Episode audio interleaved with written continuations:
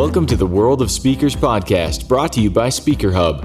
In each episode, we interview a professional speaker and reveal their very best tips and tricks. You'll learn to improve your presentation skills, keep your audience engaged, and learn how to grow your business to get more gigs and make more money. Here's your host, Ryan Foland. Ahoy, everybody. This is Ryan, and we are back with another World of Speakers episode. And today I am super pumped because we've got Josh Linkner. Not only is he a tech entrepreneur slash tech wizard, he's a New York Times best-selling author. He is an innovation guru, and when it comes to speaking, he is in the one that is the number one 1% of those keynote speakers out there. He's probably the one guy that people call when it comes to innovation, and he is harnessing it, harnessing it for companies, and he's giving back to the world of speakers with a crazy day boot camp and support for those that want to emulate his success. Josh Linkner, welcome to the show. Thanks so much. Great to join you. Absolutely. So, you know, to start off, for people who don't know who you are, I want them to know about you in terms of a story that reflects who you are. So instead of just listing off these accolades, and you have a ton, what's a story from your past that you think represents kind of who you are as a person and uh, you know what you're up to in the world? Yeah, so um, I started my career as a jazz guitarist, and I would often take gigs because I was playing music, and it was you're trying to make a living, and also it's you know improvisational art form. And people would call and say, "Hey, I'm looking for a guitar player for Saturday night's thing. We're looking for a little heavy metal influence with some country flair and, and a bit of classical overtones." And I'd say, awesome. I've just been studying it. Sign me up. Let's go. and so the reason I bring this up is that for me, what's been the driver of my success, both in jazz as well as, as a lot of success in business, is the ability to improvise, the ability to make the best of situations that aren't scripted and innovate in real time. And while I've had the privilege to do that a bit in the world of jazz, I've had more experience actually in the business world, starting, building, and selling five tech companies, and then launching a venture capital fund and investing in about 100 other startups. Okay, so this improvisation, and that's pretty hand in hand when it comes to jazz. But would you say that that improvisation is also a driving force in the tech world and in this entrepreneurship, or do you feel that you know there's this a regimented path that needs to be followed, or is it a combination? Yeah, for me, actually, playing jazz was the best MBA I could have had, and because those skills are totally transferable, whether you're running a startup or you're running a larger organization. The thing is this: in the past, maybe the metaphor of leadership was that of a classical conductor. One person standing in the center of the room, the CEO, commanding the troops to play the notes exactly as they're written on the page. And it was all about alignment and precision and accuracy. But today, that world doesn't exist. Today, we live in a world of dizzying speed, exponential complexity, and ruthless competition. So we have to perform at our best with the notes not on the page. We have to make it up as we go.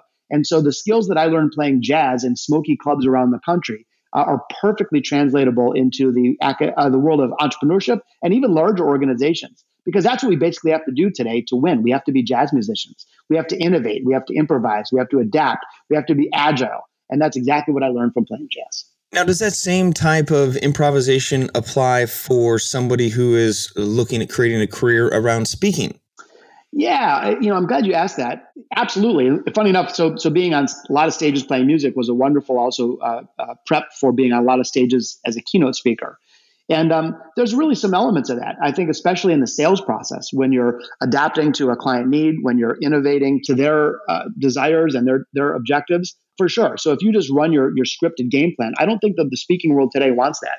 They want uh, custom crafted solutions that are going to benefit their audience and and your host. Um, at the same time, in jazz, you also practice like crazy, you know, and so you you practice in the room in the dark so that you shine brightly on stage because you've played something, you know, you've mastered your craft. And I think one complaint that I have about the world of professional speaking is that people say, well, I gave a great toast at my aunt's wedding. I'm a professional speaker. and I would encourage people to study the craft in the same way a musician works on scales and chords. And so, similarly, I think that you can learn a lot with that, that, that you are giving a performance and it's got to be tight and it's got to be not necessarily scripted to the T, but you have to, you have to be good at the craft. So speaking of practice, just in getting a little bit more into your head and, and, your methodology, because starting and selling as many companies as you have, you know, being a musician who is using your words as basically a vocal jazz, when did you start getting turned on to just jazz? And then the same question when it comes to speaking as its own musical form. Hmm, cool. Yeah. So I've been playing jazz. Uh, it sounds crazy. I'm 48, but I've been playing jazz for 38 years. I started playing jazz when I was 10. So it's been a passion of mine. But by the way, anyone listening doesn't need to like or listen to jazz. You probably have your own passion. Someone might be passionate about the theater or sports or, or, or painted art. But I'm hoping that we can all be artists in the world of, of keynote speaking. Um, in terms of that, the second part of your question, as a CEO, I found myself giving a lot of, of talks at large conferences, at industry events, and I, I always really enjoyed it. I felt like I was in the groove, not only because it's fun, but also because I was able to make an impact on people's lives. And uh, I realized that I was a pretty good amateur, but I figured I got to at least become a bad professional. So, in the same way that I, I, went to the Berklee School of Music and learned to play music, I, I took it seriously. So, I studied with a speaking coach for a good 12 months. I still, to this day, years and years later, I watch tape of other speakers. I watch tape of myself. I study storytelling. I look at the technical aspects of the craft, everything from gesture to posture to vocal intonation. And so, to me, I tried to apply the same rigor and discipline that I had in playing music and ultimately growing a business to the world of professional speaking. And that has been about 10 years or so in the making. Now, were you a sports guy at all? Did you have any sports in your life?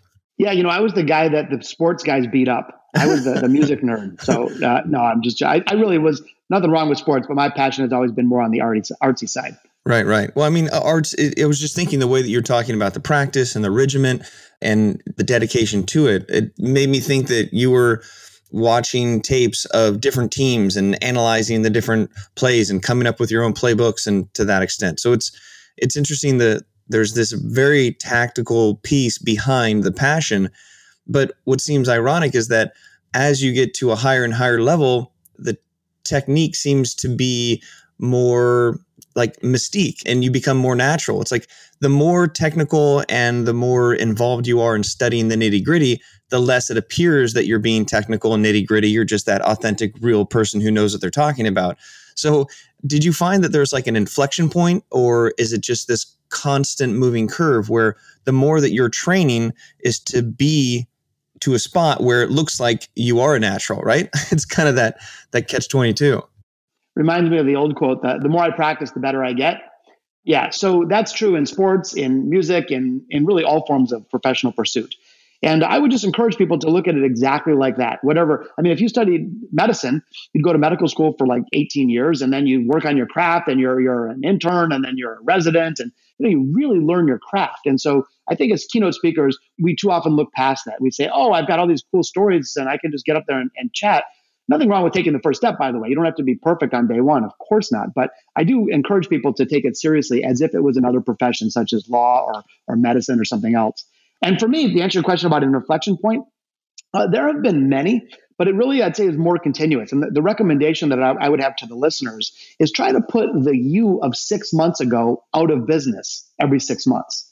And so for me, I tend to think about it in six month spurts. So I think I'm a better speaker today than I was six months ago. And I hope that six months from now, I put my today self out of business. And to a degree, it's almost like reinventing yourself each six months. Now, this doesn't have to mean you need all new content every six months, although keeping content fresh is important. But I'm talking about everything from how do you shake the hand of, of the introducing person on stage to, to the way that you engage with your body on the on, on the stage to the audience to the to the way that you have nuance and, and pauses in the right moments of your storytelling. So for me, I'm always trying to improve. And it's not a destination point, it's an ongoing practice. You know, people practice music or practice medicine. Same thing, we should practice speaking. And no matter how high we get, there's always room for improvement. There's always a way to make a bigger impact to your audience and host. Now, I'll attest to that because you know we had met and you had told me about this three ring circus. I, I, was introduced to you, I believe, by Tiffany Bova or something like that. But it, it's a small world, and and you put together this one day workshop, which was really eye opening for me. And if anybody is out there and wants to have their eyes open as far as the speaking world, check out the three ring circus.com. And Josh, if you were to give your high level overview of the reason why you started that. I think that's what's most interesting to me because we could talk all day and we will talk about some of the stuff that you're saying, but really, why is it that you started a circus so far into your career? Yeah, so to be clear, what, what, what this is, we run quarterly one day boot camps where we train emerging speakers and even seasoned pros on how to take their speaking business to the next level. So, this is all the things that you need to do off stage so that you get on stage at higher fees and higher at higher volumes. The reason I did it, uh, Ryan, great question. When I started doing this, I was able to find an amazing speaking coach. And so I, I, there was wonderful support, high quality support on, on how to hone my craft on stage. But the options of how to learn what to do off stage were terrible. Uh, I thought they, they, you know, the zillion dollar speaker and people who spell the word success with dollar signs, all this cheesy nonsense that made me want to take a shower.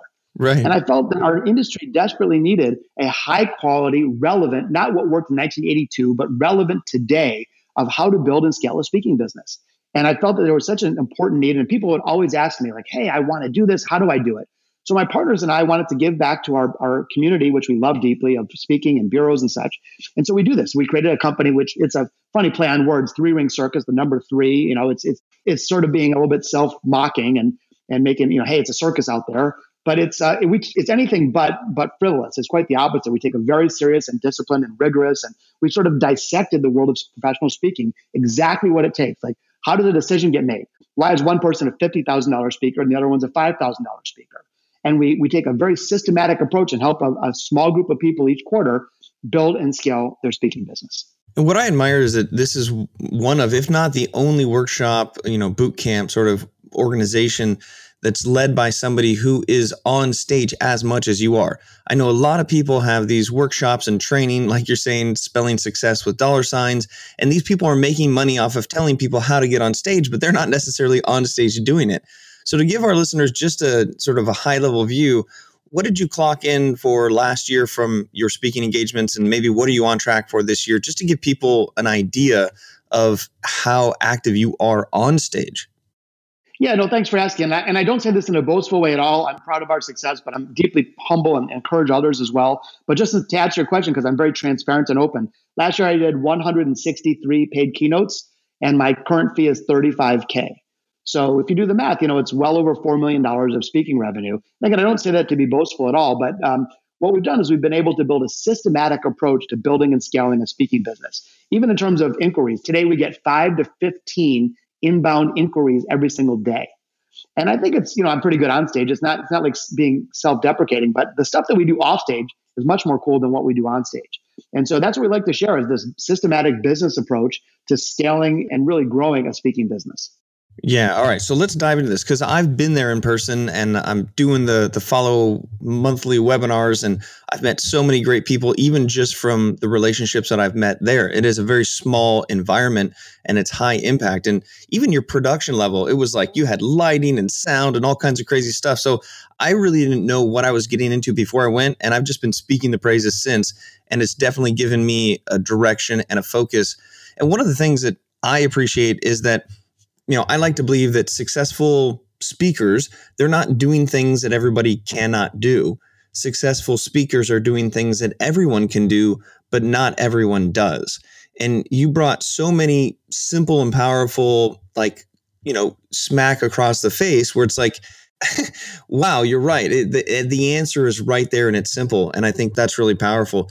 But before we get into the mechanics that you teach about getting onto the stage, I want to spend a little bit of time to have you basically share with us some of the top tactical things that you've learned to beat yourself every six months to be the best that you can be when it comes to delivering the speech. Are there any tips that stand out or things that you just you watch somebody and you're like, wow, I wish I could sit with you for a few minutes and just give you a couple little speaking tips.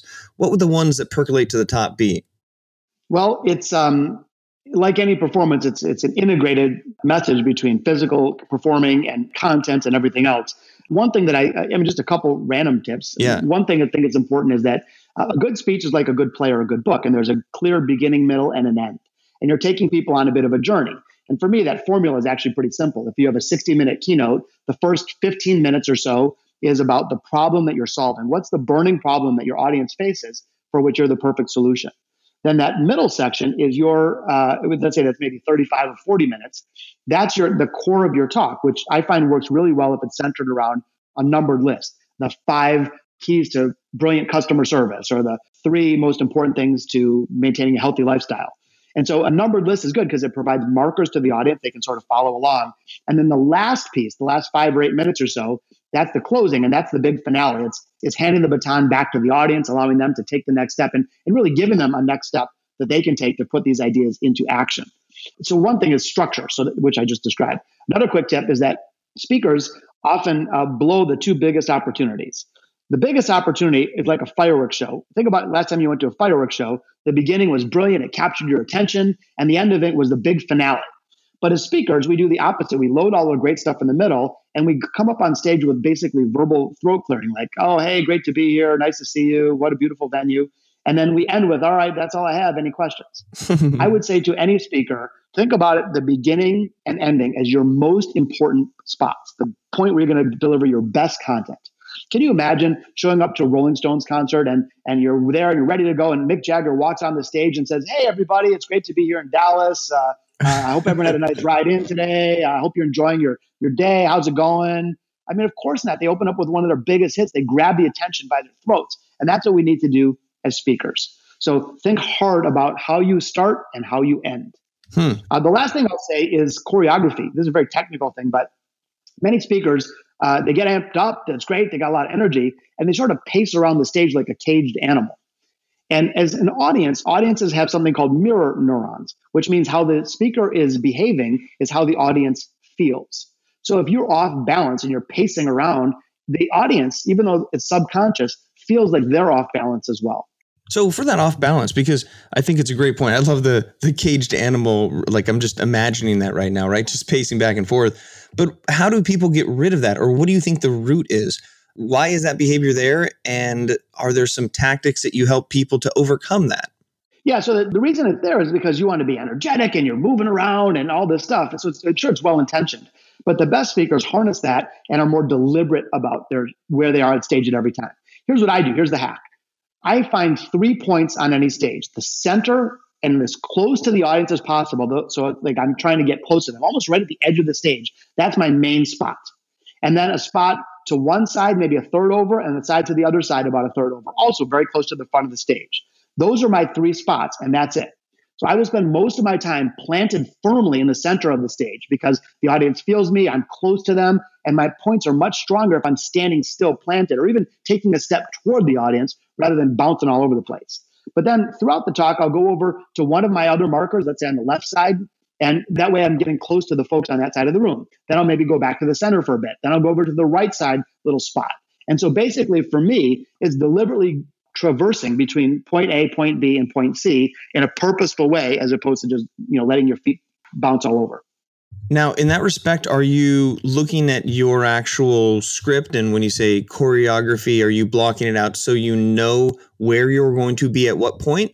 Or is it more of a you have these different spots on stage that you know elicit reactions and, and sort of communicate physically, and it's just a jazz moment in the moment? Or are you really kind of saying, all right, while I'm talking about this, I'll be here and XYZ? Is it more fluid or is it more sort of scheduled?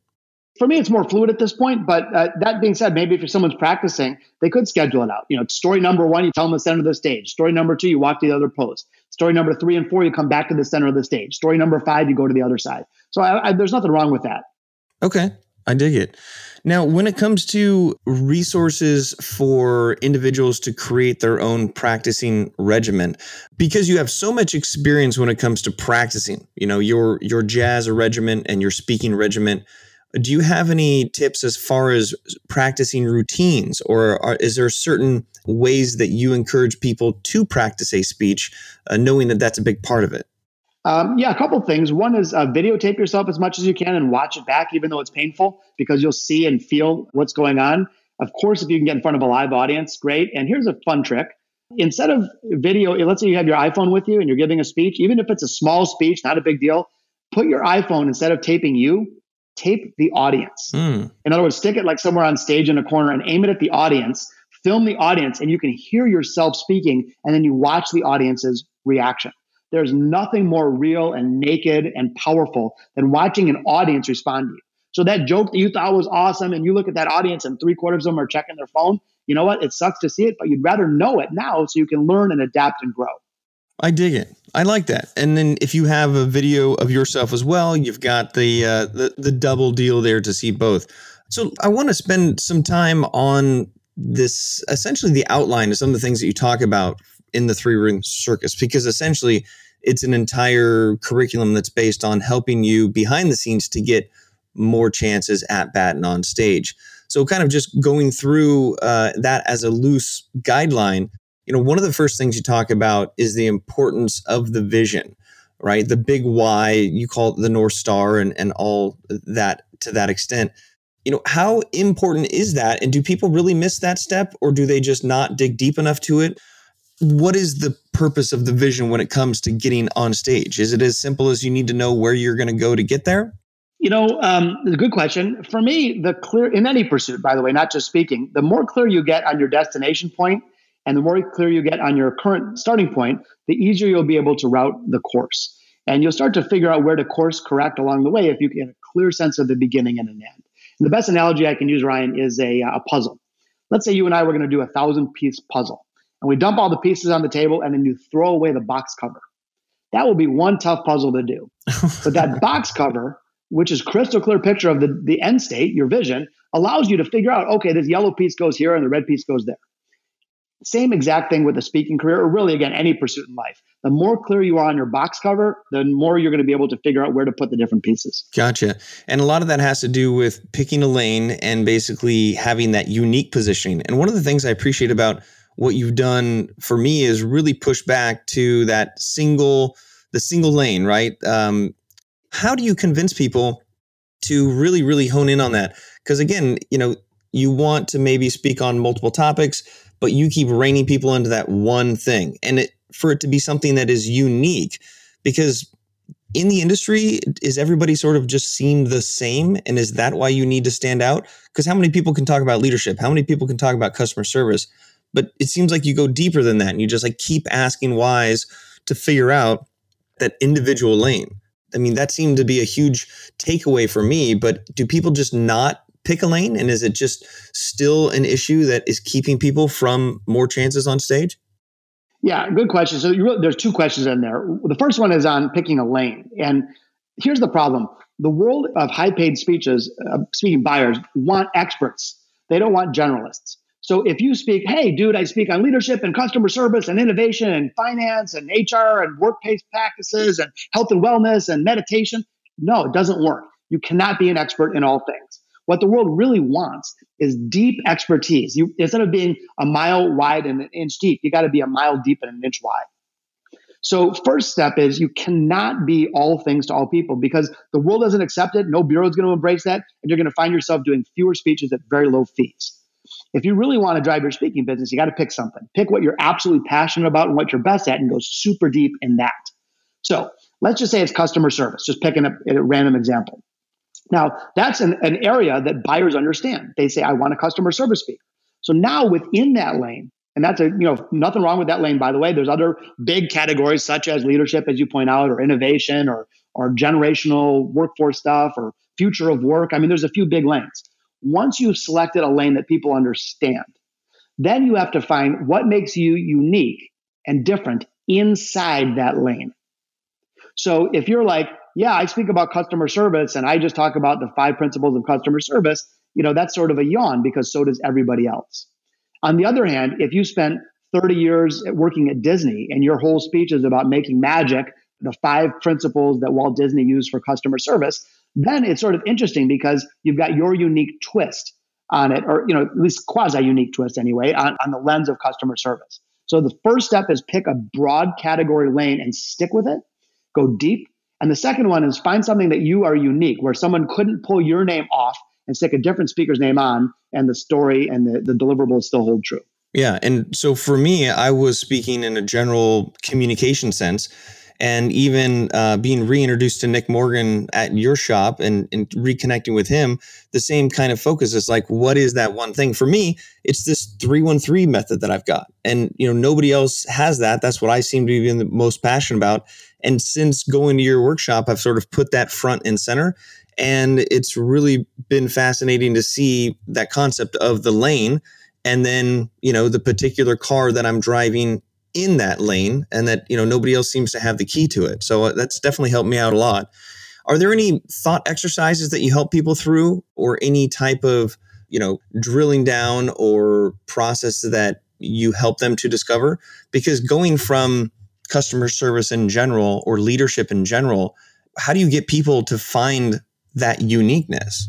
Yeah, well, the thing I would first recommend you do is list all the things about yourself that are different and unique. And when I say unique, it doesn't have to be like you're the only person out of 7 billion on the planet, but just mean that you're not totally in common with everybody else. So, my previous example about Disney, yes, there are other people that have worked at Disney, but not like every customer service speaker has worked at Disney.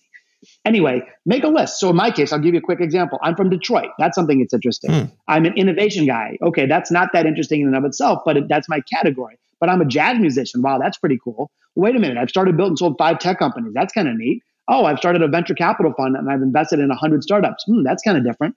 And so sometimes your difference, your core difference, is the intersection of a few different things that's not unique individually. For example, other people are from Detroit. Other people are jazz musicians. Other people are innovation experts. But if you combine all those three, I'm the only guy that I know of that, that meets all three of those. So I would encourage people to just list out all the things that are sort of unusual and different about them, and then see how could you assemble those in a way and tell a story around it that nobody else can.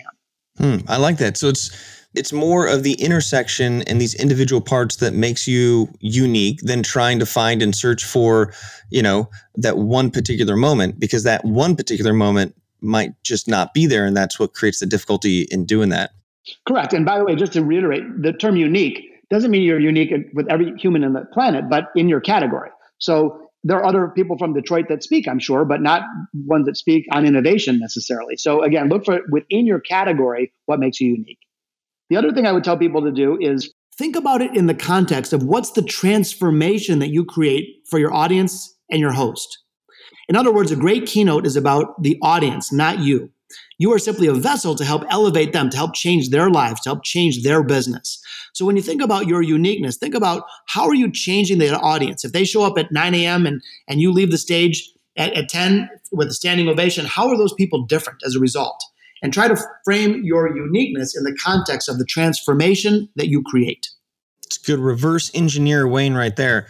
So speaking of reverse engineering, one of the things I was fascinated with at the Three Ring Circus was meeting people from the bureaus, and they were all pretty high up. And that was really my first exposure to the bureaus. I've been kind of a non-bureau speaker, didn't really understand it, didn't maybe really um, you know care to understand it. But you really opened up my eyes that at the end of the day, it seems as though the way you're seen speaking, it's more of a risk management for the person that's hiring you. And I'm curious for you to maybe dive into that a little bit. And then this idea of bureau ready is something that I think is key because that's what I'm doing right now is getting bureau ready based on that conversation.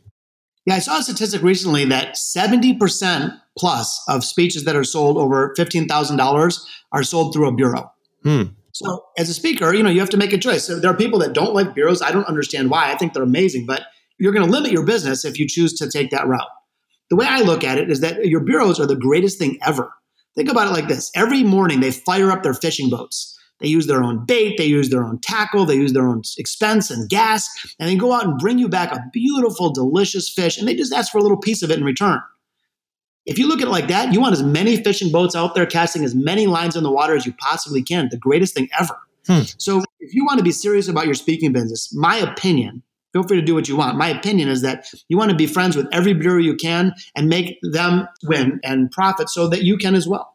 Anyway, so we always we actually have five of the biggest bureaus as official advisors to our um, our project, the Ring Circus. So Washington Speakers Bureau, Harry Walker Agency, Premier Speakers Group, uh, WWSG, which is Worldwide Speakers Group, and Speak Inc. are all official advisors. We've also had um, representatives come to every boot camp. We always have four or five speaker bureaus uh, agents come. We've had people from Eagles and National Speakers Bureau and, and everywhere in between. And it's wonderful because we share how the bureau relationship works, how speakers can really connect with those bureaus to build their business, and how they can make it a win for everybody. And I'll just tell you something: when you pay a commission to a speaker bureau, you they're not taking anything from you; they're adding to your business. And if you the best way to think of it is if they're taking a little piece of it, you're it's like you paying them for the next gig. I like that. So the amount that uh, you're giving them for the gas and for bait is basically for them to go fish for the next one. Heck yeah, absolutely. So how do you know when you're bureau ready? Uh, you you really dug into that, but if you were going to give a high level, you know, I like this idea that you really do have the one chance to make the first impression. So at what point are speakers ready to make that impression? Well, it's a little bit of a tricky question, but you need at a minimum a few core things you need to have professional shot photography. You need to have a website that's really good and clear. You need to have tightly written speech descriptions and a very well written bio. By the way, not a resume, a bio for speaking. You need to have a high quality video so they can see you in action. And you need to have a fee schedule that is uh, coherent and clear. Those are, and, and oh, last one is some testimonials. Those are the ante to play. So if you don't have those seven things, don't even call a bureau. On the other hand, as you talk about getting bureau ready, that's a wonderful thing that, that emerging speakers can focus on is getting those seven things in place, in action, ready to launch. Because to be taken seriously by a bureau or even a serious meeting planner who's going to pay a high fee for your work, you need to have those seven things. That's just the way our business works. So, real quickly again, professional photography, video, testimonials, a high quality bio, a beautiful website, uh, speaking topics, and a clear fee schedule. One of the things that stuck out, and I've actually shared this with a few people about the speaker's reel in particular. You put out a question. You said, All right, everybody, uh, I don't know if you asked us to close your eyes, but in my mind, I envisioned you're like, Close your eyes, everyone. Now imagine, you know, what you want to be paid for a keynote. Could be whatever it is. Like, find that number in your mind, visualize it. And like, okay, open your eyes. And you're like, That is the minimum amount you need to spend on your speaker's reel. And you just, you heard this audible gasp, like, because everybody wants these high speaking fees but to make that connection, just even a baseline, if you're willing to invest as much as you want to make on one speech on your speaker's reel, like that's real. Like that makes sense if you think about it. Is that is that kind of a standard that you came up with, or is that just a thought experiment to get people to really understand the investment it takes to put together something for that type of uh, a level? Yeah. So your speaker's reel is your single most important tool to sell speeches. And if you are great on stage and your your reel is shot on someone's iPhone and it's all grainy, you're just never going to sell a speech the, the, way you want. So the rule of thumb, which is not from me actually, it's from one of my good friends and amazing speaker, Hall of Fame speaker Sally Hogshead, is that if you want to be a twenty thousand dollars speaker, you should spend twenty thousand dollars on your video. You want to be a fifty thousand dollars speaker, go spend fifty on your video. And you know what? That's a lot of money. And you say, "Gosh, I don't know," but you know, think about any other business. Again, if you're a professional and you were opening up a dental clinic, you have to buy equipment. You have to set up the dental office. And this is the same thing for you. This is the most important investment that you make in your speaking business. And uh, in the video, you have to be at least as good in the video as you are on stage if you really want people to take you seriously. And I don't mean to be blunt about it, but but again, I see too many people. They say, "Oh, I just want to be carted off to fame and fortune, but without doing the work." It reminds me of that old quote that everyone wants to go to heaven, but no one wants to die to get there. uh, there's some some sacrifice and investment that are needed if you want to be performing in the biggest stages at the highest levels. On the other hand, and now, now the upside of it, there's a wonderful case for return on investment. If you spend $20,000 on your speaker video and you're currently a $10,000 speaker, and not only do you raise your fee to $20,000, but you do 20 more speeches a year, absolutely massive return on investment on that that you, you spent for your video reel. So it's not a sure thing, but it's the closest thing to a sure thing. Invest in a great video. I like that. The closest thing to a sure thing. So tell me a little bit more about the process of raising your fees or even maybe some baseline for people to find out what their their baseline fee should be. But I was impressed with that discussion and really got me thinking about increasing the fees and finding that as part of that sort of growth process. Um, yes. So fee is a tricky thing. Here's a couple uh, suggestions for people. First of all, uh, if you go too low, you may not be taken seriously. So if I told you, hey, I've got a Ferrari to sell you and it's only 10 grand, the first thing you'd say is, well, what's wrong with it? So people tend to put an equation uh, of fee and, and, quality. So if you go too low, your, your meeting planners won't take you seriously, nor will uh, your bureau friends. But the best way to do, do a fee is this. First of all, ask around, maybe some friends or others in the industry, kind of get a feel for what you think it might be. Okay? It doesn't have to be exact. So let's say you think, gosh, maybe I could be a $15,000 speaker. The next step, once you have a, just a baseline idea, go on bureau sites and search for $15,000 speakers in your category. So if you speak on millennials, go to Washington Speakers Bureau or Keppler or Premier and search for millennial speakers and put a budget range of $15,000 and go check out your competition. And be honest about it. Look at their website, look at their bio, look at their video, look at their photography, look at their speaking descriptions, and say, how do I stack up? And if you think that you crush them, you probably had a good fee. If you think that they crush you, maybe you need to look at a different fee. And the simple tool that I would recommend is once you have a sense of a fee and look at others in your category at that fee, if you think that you are going to win objectively against those people 50% or more of the time, you're at a good fee range. So if you think you're going to, all of a sudden, I am going to be a $35,000 speaker and you come and look at my site and you look at others at 35,000 and we just are just not, not a judgment as a human being, but we're just more advanced or more professional or more, more experienced. And you say, gosh, I'd lose every time in a competitive shootout, then you're at the wrong fee range. So again, find others in whatever fee you're considering, carefully explore the, the competition, ask yourself honestly and others, advisors, can you win 50% or more of the time at that fee range? If yes, you're at a great fee. If not, go lower. If you're going to win 100% of the time, go higher. Gotcha. Well, great practical advice. And I love the simplicity of it and the insights. And it's done nothing but sort of give me more focus on what I'm doing.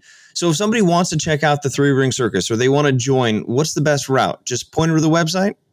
Yeah, so if you want to check out the website, it's just the number three and then ring, R-I-N-G, circus.com. Again, we're just being a little playful in it. We didn't want to be called the zillion dollar speaker or something cheesy. So it's three ringcircus.com.